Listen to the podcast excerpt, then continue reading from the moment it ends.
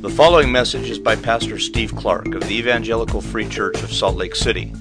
More information is available at our website, www.slcevfree.org.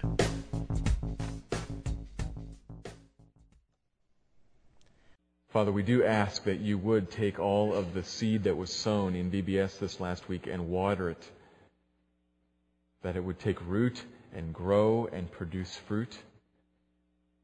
The concepts that first graders and fourth graders heard would, would kind of come alive for them and that it would, would grip them and that the truth would, would shine. And Jesus would show himself to them bring that to pass. And this morning, fathers we turn to your word, would you do that work with us too? Because these concepts are, are difficult for us as well. We know many words, but oftentimes they don't connect in our minds and hearts. And so I pray, would you do that same, that very same work that we ask you to do in those young kids' lives, and do that very same work here in our lives this morning to open up the Bible to us and make it make sense to us. We have a passage before us that is not perhaps intellectually complicated, but would you make it make sense to us in our hearts? And would you produce fruit? Would you cause in it, Lord, Jesus to shine? He is the end of all of the law. It's all pointing towards Him. And would you make that evident to us this morning as we see your requirement and see our need? Would you cause Him and what He's provided to, to shine in our eyes and hearts? And faith in Him to grow. Lord, be here in the room. Commission your Spirit to move among us. Give life to your word. Open our hearts and speak. I pray this in Christ's name. Amen.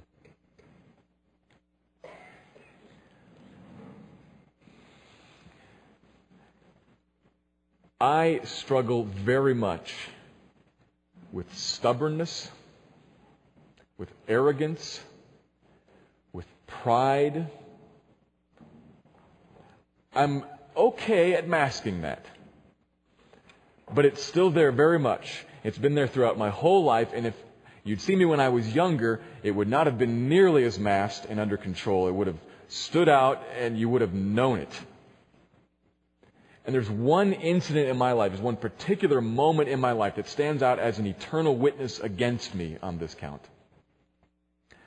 I was maybe 10 years old, maybe 11, I don't quite remember the age, but the picture, me in my living room, physically squaring off with my mom. And I have a yardstick in my hand, using it like a club, maybe a sword or a weapon. I'm swinging it at her physically, that's me, physically encountering her. If you can, if you can picture it, it, it's a little funny. If you can think about it. Until you think about it. And then it's not funny at all. I'm, I'm standing there in a physical confrontation with my mom, and the pit of hell is yawning open, ready to receive me as the accuser rises up and says in court, in the spiritual realm in court, there he is. He's a lawbreaker. He casts down your fifth commandment. Give him to me right now. The accuser is not a gentleman. He's filled with rage, and he has a really good case in my living room at that moment. I'm a 10 year old boy and I have broken God's holy law.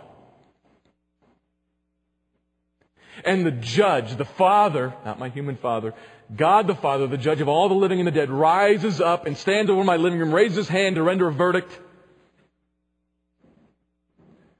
What's it going to be? What, what is he going to decide and pronounce?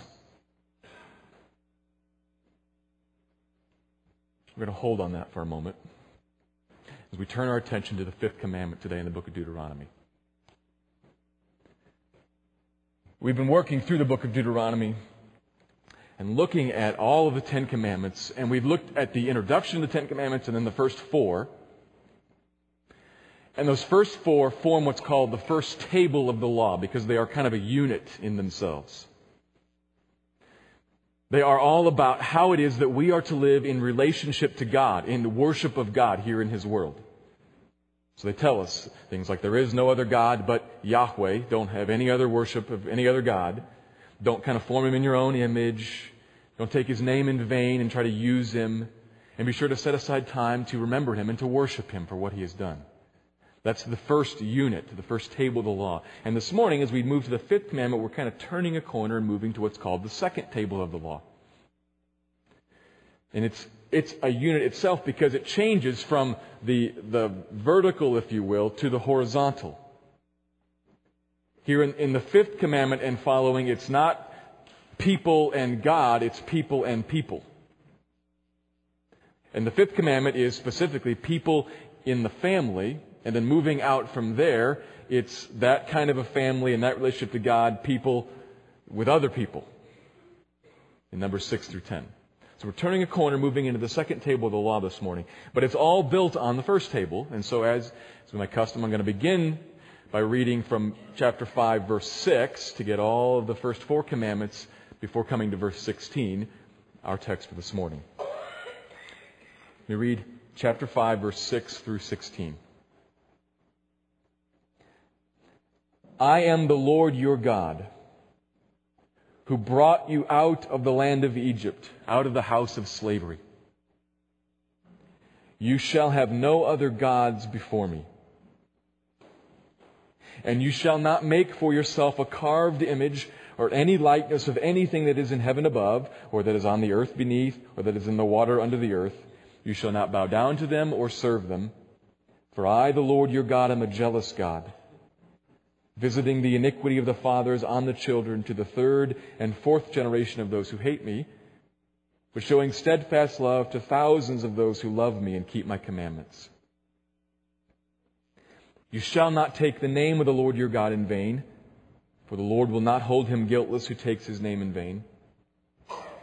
Observe the Sabbath day to keep it holy, as the Lord your God commanded you. Six days you shall labor and do all your work but the seventh day is a Sabbath to the Lord your God. On it you shall not do any work, you or your son or your daughter or your male servant or your female servant or your ox or your donkey or any of your livestock or the sojourner who is within your gates, that your male servant and your female servant may rest as well as you. You shall remember that you were a slave in the land of Egypt, and the Lord your God brought you out from there with a mighty hand and an outstretched arm.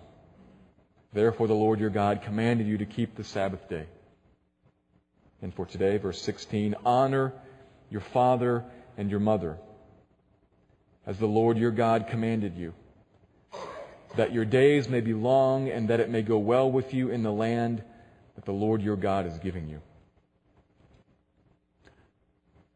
The text is pretty short and relatively straightforward. It has a simple command, and then it has a supporting reason and encouragement to keep that command. What does God require of His people? Honor your father and your mother. That is, treat your parents with a careful, sober minded reverence and respect. Honor them. Lift them up to esteem. This, the word at its heart carries this idea of, of heaviness, of substance. And it's actually the word that stands behind the word for glory. So, strangely, he's saying, bring glory to your parents. Bring honor. It's a word often used of God. Same thing. Bring glory, bring honor, bring esteem, lift up, reverence. Now, clearly in the context, it stands beneath the first four commandments, beneath the first table, so there's no confusion here about, you know, worship my parents above God. You know, do I worship them as gods? No. There's one God, says the first commandment. And beneath that, you highly esteem your parents. You revere them even. You give honor to them beneath God. And so that it's clear who, who's this directed towards? Towards children, obviously. And as such, it's very unique. If you're a kid here, this is a unique statement in that it's speaking directly to you. Of course, all of the Bible is speaking to all ages of people, but in a very unique way. If you're 10 or 15 or 6, this is talking to you today. Very specifically. To kids, to children. But aren't we all children, sort of? I mean, we're all born to parents, right? So are we all to keep this? Are we all to honor our mothers and fathers? Yes and no. We are all to honor our mothers and fathers throughout all of their lives, but it's not done exactly the same way. In a way, there's a certain bit of common sense to this. In most cultures of the world, if you had a, a 50 year old man who himself was not just a father, but already a grandfather, in most cultures of the world, if he were to deal with his 75 year old parents exactly like he did when he was eight, and to, to listen to them and do everything they say exactly when they say it, most cultures would find that kind of odd. So there's a certain bit of common sense to this, but beyond just common sense and culture, the Bible implies the same thing that it's honoring throughout all of life, but done differently, shown differently, depending on the various stages in your life. We could consider the book of Ephesians, chapter 6, which is an important passage because it quotes this very commandment. And in Ephesians 6, Paul commands children to obey their parents and then he says why, and he quotes this passage. We'll get a little more into this a little bit later. But the point is, children obey as honor, and then he flips it and begins to talk to parents. And what's the dad's job in that passage? The dad's job is to raise up children in the knowledge and instruction of the Lord. So, in that context, who are the children who obey? Ones who are still being raised. Are you still being raised by your parents? In other words, are you still in their home receiving their instruction and guidance and their sustenance? Or, to think in, in terms of, Deuteron- of, of Genesis, have you left your father and your mother's home and formed your own home? If you're standing independent, financially independent, then you're not in that home anymore. You're not being raised anymore. You have been raised. So the children who honor by obeying are those who are still being raised by their parents. But honoring still applies to all of us throughout all of life. And we could think then of Mark 7, where Jesus himself quotes this commandment in speaking to adults, chastising them for abandoning their elderly parents and not providing for them financially. Long story in that passage, but they were kind of working something so as to not have to give their money to support their parents. And he says, You're not honoring them. So, as an adult with elderly parents, you honor by supporting them. As a child, you honor parents by obeying them. It varies depending on your stage, but all of us are called to honor your father and mother, which is a high bar if you think about it. And so the second half of the statement of verse 16 is an encouragement to rise to that high bar or, or to make sure that that high bar is kept in your own family, if you're a parent in it. Honor them that your days may be long and that it may go well with you in the land that you are being given by the Lord your God. That's why you want to honor your parents so that the blessing will come. Blessing is contingent on honoring parents. There's an application here in this commandment to, to all people everywhere. Of course, God does not have two standards of holiness. He doesn't have like one standard that he requires of his people. You know, my people have to honor their parents. Everybody else, I really don't care. He doesn't have two standards. He has one standard. So everybody on the planet needs to think about honoring their father and mother. But there's a unique focus here because the context is in this covenant with the people of God. Remember, this is not how do you get into relationship with God. We, we have to be really clear about that. This is not how do I get in a relationship with God? Oh, I obey the Ten Commandments and then I'm pleasing to Him and so I'm in a relationship. No, it's since you are in a relationship, here's how you are to live in that. And the blessings of this relationship will flow if you walk in this way. And if you don't walk in this way, then there will be discipline that flows. But the whole thing assumes a relationship. This is not how you get saved. It's given that you are, then what? Be really clear about that. He says, You will experience my blessing or my discipline. And it's going to depend on do you honor your mother or your father or not? That's the text. So honor them and live long in the land that I'm going to give you. Live long in the promised rest. Enjoy the benefits of relationship with me. That's the passage. I'm going to make two observations from it. I'm going to just elaborate on the two different halves the commandment, kind of unpack it a little bit, and then the supporting reason, the promise. I'm going to unpack that a little bit. Two observations. Start with the commandment. I'm going to express it like this The Lord intends that families be characterized by the honoring of parents. God intends that families, all families everywhere, but particularly families that claim an allegiance to Him, that they be characterized by an honoring of parents. That's the straightforward meaning. Already looked at, at the word honor a little bit, to reverence, to respect, to lift up, and to esteem. And then from that attitude, different sorts of actions will follow. I already mentioned in Mark 7, I'm going to talk a little bit about adult parents because we're going to be focusing on, on young children. We've already mentioned Mark 7 where he addresses adult parents and makes clear that all of us still have to honor our fathers and mothers. It's going to look different depending on where you are, what your relationship is like with them, but we still must honor them. And for some of us, I don't know who, but for some of us, this is very challenging. Because you had terrible parents. That's true for some of us. And the whole idea, honor that man who did that to me, is crazy. Honor those people who did this, who, who abandoned me, who abused me in these ways. What in the world is that about? I'm supposed to sing their praises and exalt them and highly esteem them. So, we have to deal with that because there are some here, I am sure, that's running through your minds.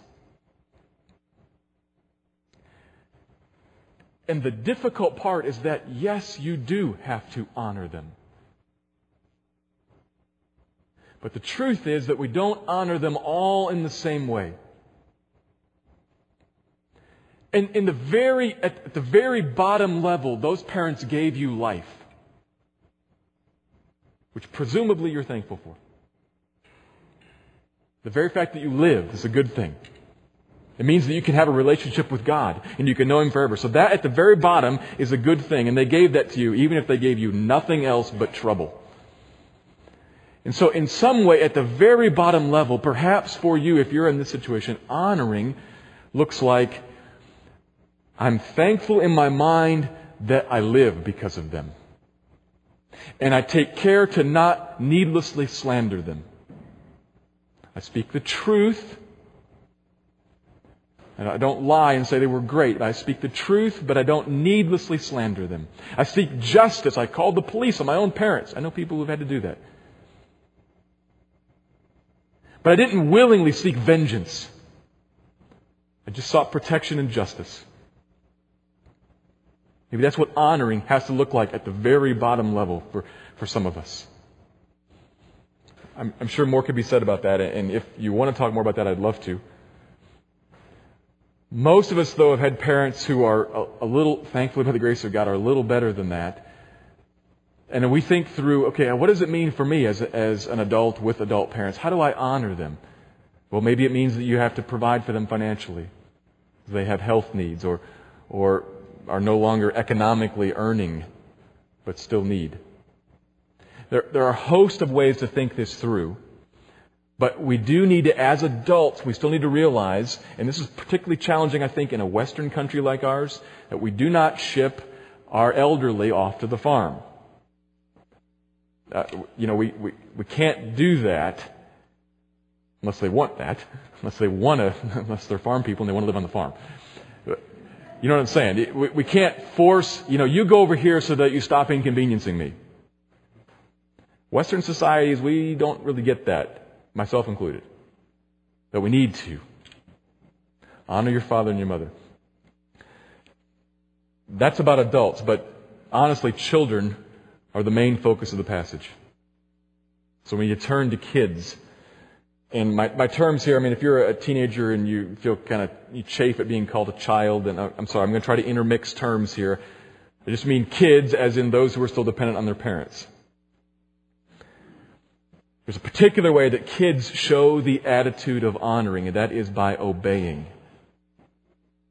Paul makes that extremely clear in Ephesians 5 and 6. As he's working through three different relationships in which there is authority, and so there is an authority submitting structure. He works through three relationships there, and one of them is the parent child one.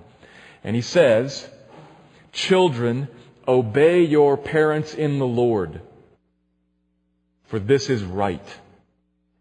And how do I know it's right? He quotes the fifth commandment. Because God said, honor your father and your mother, that it may go well with you. Honoring means obeying. That's the way it is. Children, obey your parents. So, so teenagers all the way down to toddlers. Everybody who's still living at home, still under your, your parents' roof, if you're relying on them to support you, what honoring looks like is obedience. So that's the commandment and that's the question then. Do you honor your father and your mother? In other words, do you obey them? Period. Now, there's one little qualifier. I can't quite say period because Ephesians says in the Lord. Obey your parents in the Lord. And that's an important qualifier. What that means is that this type of obedience to your parents is supposed to be pleasing to the Lord. So obviously, you cannot obey them into sin. If they tell you to do sin, if they try to involve you in some sort of sin, then obviously at that point, that would not be pleasing to the Lord. And you have to say, no, I have to follow Christ instead of following that. Obviously, there's a line there. But short of that, obedience is required of you. And, and, I realize I am a dad, and so I realize that dad and mom don't always know all the facts. That's true. And we don't always make all the correct decisions. And sometimes we sin and kind of work things for our own selfishness at your expense. That's all true honor your father and your mother by obeying them. That's true. And what this, what this means is this is how all authority and, and submitted, submitted relationships work. The people in authority never are 100% right. And it doesn't matter. Short of sin, the requirement is obey. And trust God to sustain your heart. That's, that's how it works. If your heart is set on, it has to be just right, it has to work out exactly correct, and justice must be done, then you're going to be severely disappointed. You trust God and say, I'm going to obey them and trust you to work in them through them, even if it's not right, even if it's done for them and not for me, short of sinning, short of commanding you to sin in the Lord. You hide your heart in Christ and obey your parents the Scripture commands. So the thing you have to pay attention to and to watch out for, and again, if you're a teenager, this might come off as a little bit, um, I don't know, demeaning. I'm going to tell it like I tell it to my younger kids.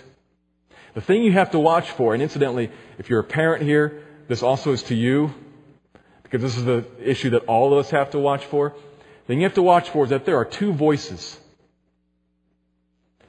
that at the point of every moral decision, they're both talking to you. And this one says, you should get your own way right now, no matter what it costs. That's how you will be happy.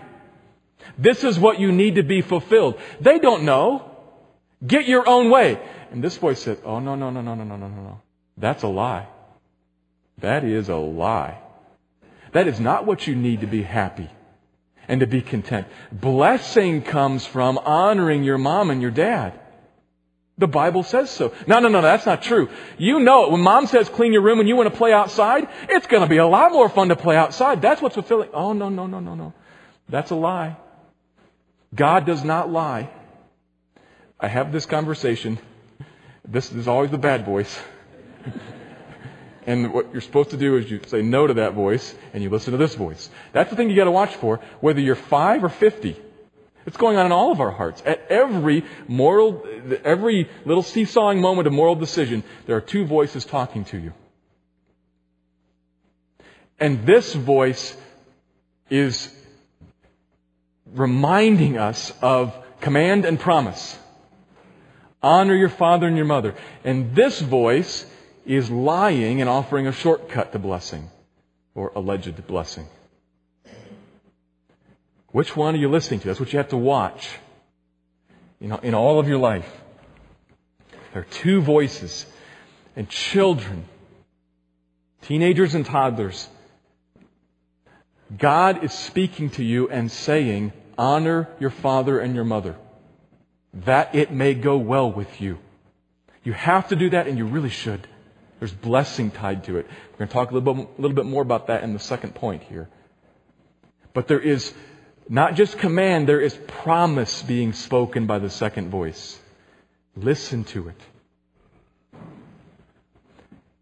Parents, these are your marching orders. You have to be sure that in your home you are honored. You are obeyed. Blessing is still tied to it, and you don't have the right to say, ah, I'll put up with that level of disobedience. Because what's that saying is, I'll put up with that level of lost blessing to my kids. You don't have the right to say that. These are your marching orders. You must strive towards. It's not going to be easy. Again, I'm a parent. I know this, how hard this is. But this has to be the goal. We are not allowed to say, well, I'm just going to tolerate that or I'm going to strive towards an outward performance of the required behavior, grumbling and angry. That's not honoring. It might look like obedience, it is not honoring.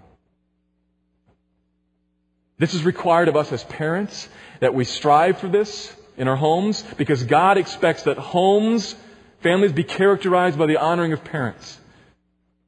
Children honor, obey mom and dad. Mom and dad, be sure that you're obeyed. How do you do that? Because it's so hard.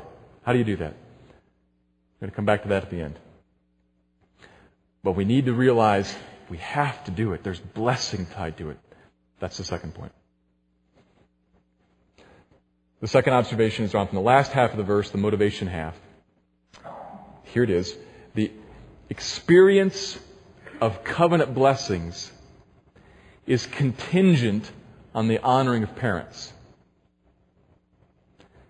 The experiencing of the covenant blessings is contingent on, it's based on, it's tied to, comes from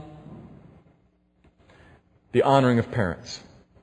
The verse says again pretty clearly, honor your parents that, so that, there's an argument here, What's going to follow is based on the first, first part, so that it may go well with you, that you may, you may live long in the land. Paul reiterates the same thing in Ephesians 6, and in his eyes, this is a great promise. He points out in Ephesians that it's the first commandment that is explicit about a promise. Now, there's, there's promise and hope implied in all of the commandments. But this is the first one that's explicit. It says, there's blessing here. There's a good thing that follows on this if you do it. But to understand, if, if it's going to, I think that if it's going to fully motivate us, if that promise is going to, is going to drive us, because it's intended to, to kind of work like a carrot, to, ooh, there's something, and, and I'm going to follow that. You know, the, the carrot analogy of how they used to drive animals, not by driving them from behind, but by hanging a carrot in front of them. And the animal would chase the carrot all day long and move. It's supposed to work, this promise is supposed to work like a carrot dangled in front of us so that we chase it and move. But if it's going to work, we've got to understand how is it connected? How does the blessing flow from obeying this commandment? I think the answer is in two ways one a natural way and one a spiritual way. Look at the natural way first. There's a natural connection here, and by, by natural, I mean that it's, it's very physical, and the same thing applies across the board, whether you be a Christian or not. There's, there's a very natural blessing here in this. A child taught from an early age to say no to this demanding voice. You should get your own way right now, no matter what it costs anybody else. A child taught to say no to that voice and to say yes to the voice that comes from somewhere else outside of him or her is being prepared in the heart for a productive, blessed life. It's a child that's being taught humility and self-control to look outside of and beyond the own demands that come up automatically in the soul. And to think of what other people want and what other people need. That's a foundation that's being laid just very naturally as that process is enforced. As opposed to you should get your own way, it's a person that's being taught to think, what do others, just generically, mom and dad, teacher, cop, judge, what do others require of me? If that is dealt from, dealt with from infancy in the home, this is a child that is being shaped in wisdom and in other centeredness. And what is it that causes fights and quarrels throughout all of life? What is it? James tells us, the book of James, chapter 4 tells us, what is it that causes fights and quarrels amongst you? You want something and you cannot get it. You should get your own way right now, and you can't get it. So what do you do? James says, you covet and you murder. There's two of the commandments right there. You break those commandments because you want and can't get. A child that's taught to, to say no to that from an early age is set up to prosper in life, in relationships. To deal in peace and in love and in words like sacrifice and service and patience humility.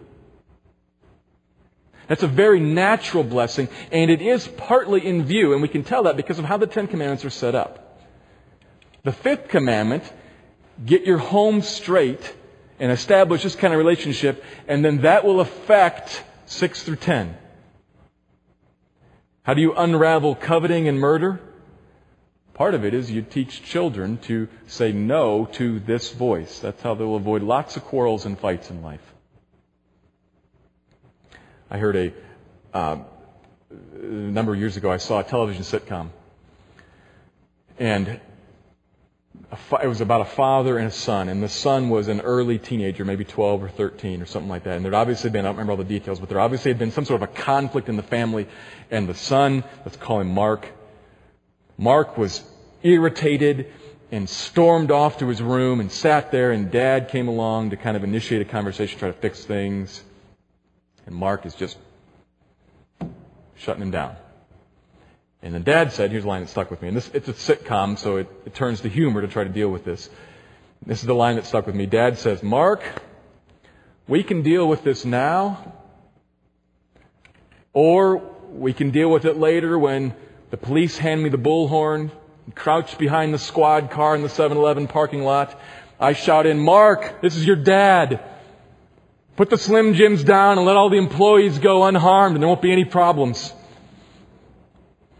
Which Mark breaks down and laughs. But the point is, one of two places we're going to deal with this.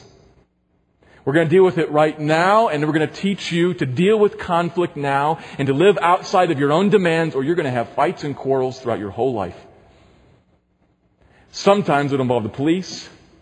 More commonly, it'll involve divorce court, hospitals, counseling rooms, battlefields, etc., etc. There is much blessing in teaching children to say no to that from an early age. And the first place they're going to encounter that is in relation to mom and dad, who are constantly going to require things of them. There's a blessing there, a very concrete, physical, natural blessing. But there is a more profound one. That's a spiritual blessing. How, how does the blessing and commandment connection uh, is a spiritual one that's, I think, more important than that even. Because remember the context. This is the context of spoken to people who are claiming a relationship with God, who are in a public relationship with God. And so what he's saying really is, how do you experience the spiritual blessings of being in relationship with me? Not just physical blessings. How do you experience the spiritual blessings? So the land of promise is going to be for them spiritual communion with God, spiritual rest, spiritual peace. How do you get that? And the answer honor your father and your mother because, and fo- follow this here, because as a child honors and obeys a parent, that child will also be honoring and obeying everything that the parent teaches and says.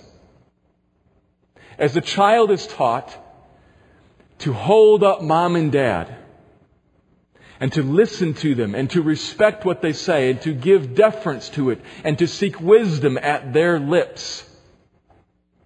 Whatever comes out of mom and dad is going to be received or more often received.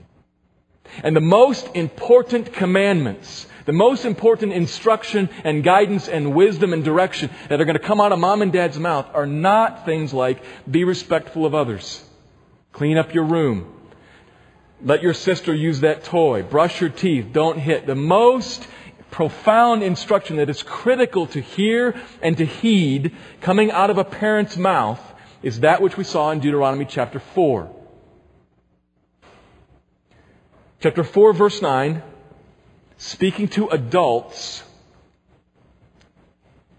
especially fathers in that culture, but it's to all adults, he says, Take care, this is the Lord speaking, take care and keep your soul diligently, lest you forget these things, the events at Mount Horeb, where God came down and the mountain shook burned with fire, and he audibly delivered his Ten Commandments. Take care that you not forget these things that your eyes have seen, lest they depart from your heart all the days of your life. Make them known to your children and to your children's children. Verse 10 then. He wants the people to come near that they may learn to fear me. That's a heart attitude to reverence me, that they may learn to fear me all the days that they live on earth, and that they may teach their children so. God deals very personally with people so that they can pass on their experiences to their kids and their grandkids. So that they can teach their kids and their grandkids. This is the Lord. I saw him with my own eyes. I heard him with my own ears. I experienced him in these ways right here. Oh, son. Oh, daughter. You want to walk with this God. He's real. He's alive. He'll fill your heart. He'll shine like the sun over every moment of your life and blessing will come from that. And a child that says, teach me. I want to follow. I want to hear what you have to say. I want to know your life experiences. I'm listening. We'll hear that and we'll take it in and follow. God has fashioned a channel that flows out of the heart of a parent through the parent's mouth and hands as they live into the eyes and ears of a child, into that child's heart. It's a channel of water. And he means, this is the most effective classroom in all the world. He means for the living water to flow out of a parent's heart that has been gripped by Christ flowing out of their heart into the child. But a disobedient, disrespectful, rebellious, resistant child who lives over there somewhere has muddied up, clogged the channel. And he cannot hear it and isn't even looking.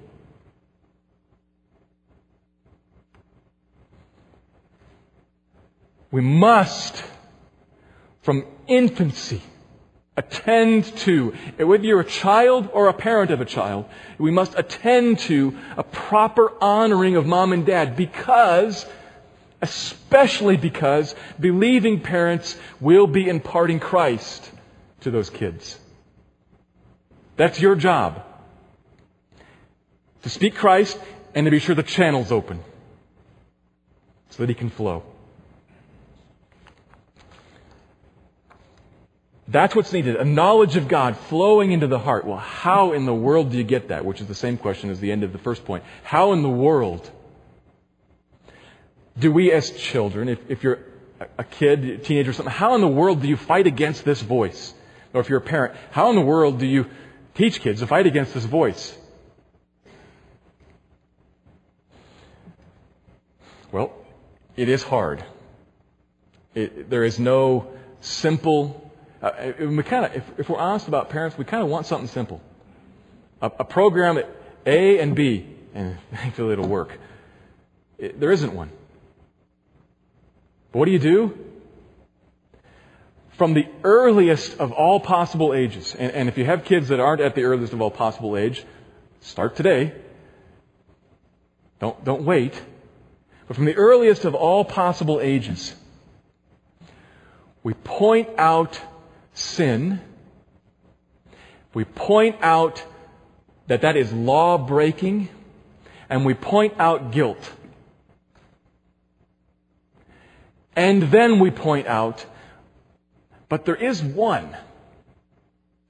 There is one perfect Son. There is one person who walked the earth and perfectly kept the fifth commandment submissive, honoring, and obedient to his Father. Perfectly. He became obedient to death, even death on a cross. He so thoroughly said no to this voice and yes to this one. And for the joy set before him, the blessing that was coming, he endured that cross. And so, son, so daughter, there is a hope here. Though you are guilty, again guilty. There is a hope here because there is one who can bear away the curse that's due you for your guilt and can open the door to blessing even though you have broken his law. Jesus. And then more than that, he will give you grace to change your heart that right now is so thoroughly convinced that this is the way blessing's found. He'll give you grace, his Holy Spirit, to live inside of you and move you to believe that this is a lie and to believe that this is the truth. What are you doing that? I mean, what is all of that?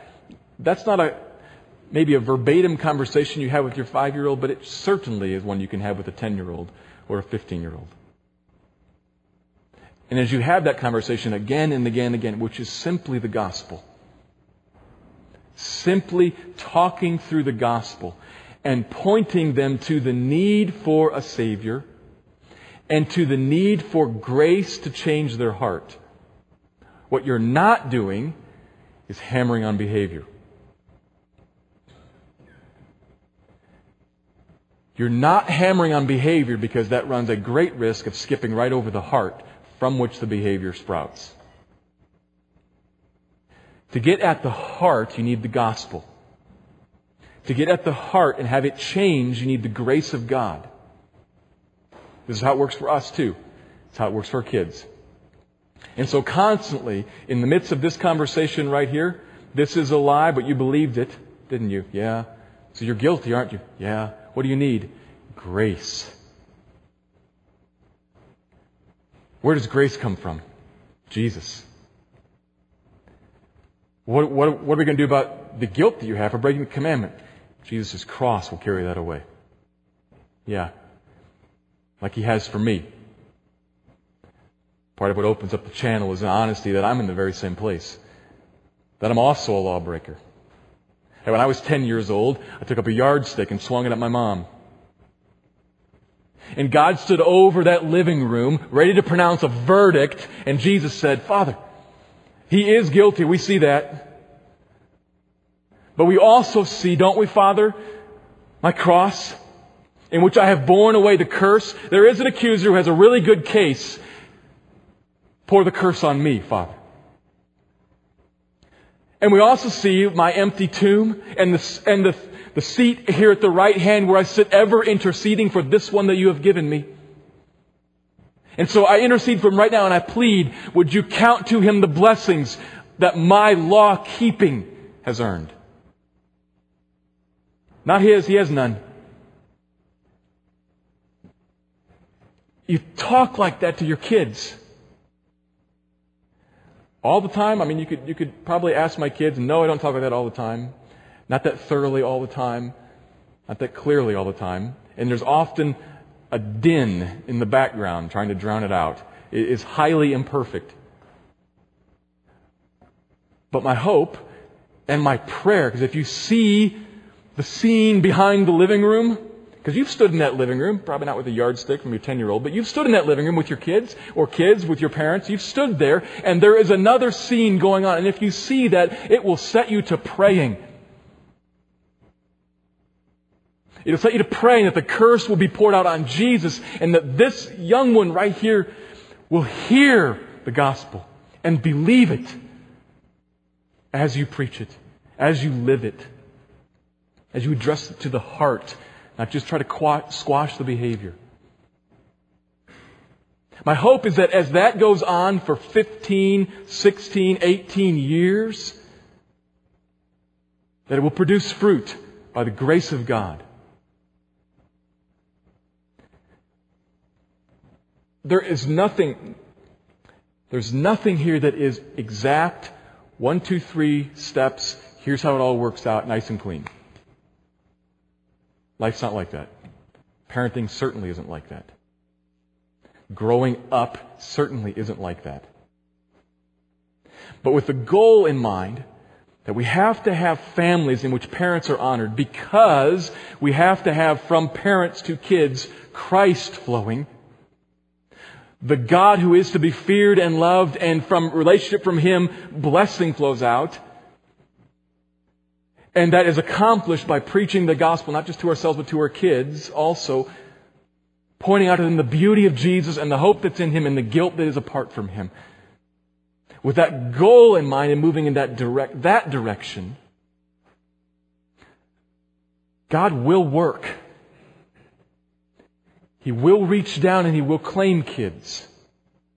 He will save them. He will sanctify them. And us as parents also.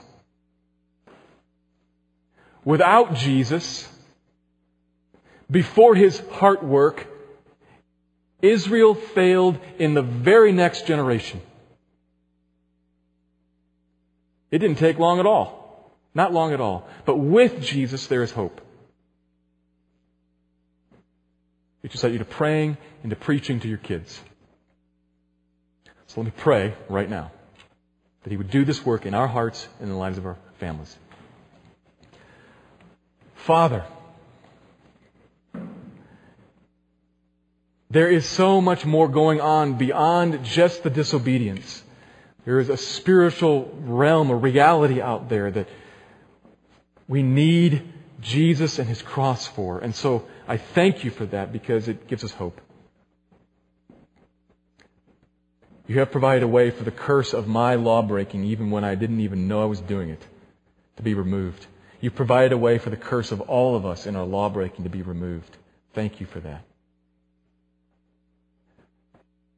But Lord, we, we need still more help from you, and I know you are honored to be asked for help. And so we ask you for more help still. Because how we apply this in the moment by moment, how we press upon children if we're parents, how we press upon children if we're Sunday school teachers or VBS leaders, how we press upon children the desire, the, the need to honor and obey. And if we're kids, how we fight against the voice that wants to talk us into doing something else It's complicated, Lord, and it requires grace that we cannot contain or program. So we ask you, help. Give us wisdom in moment by moment steps.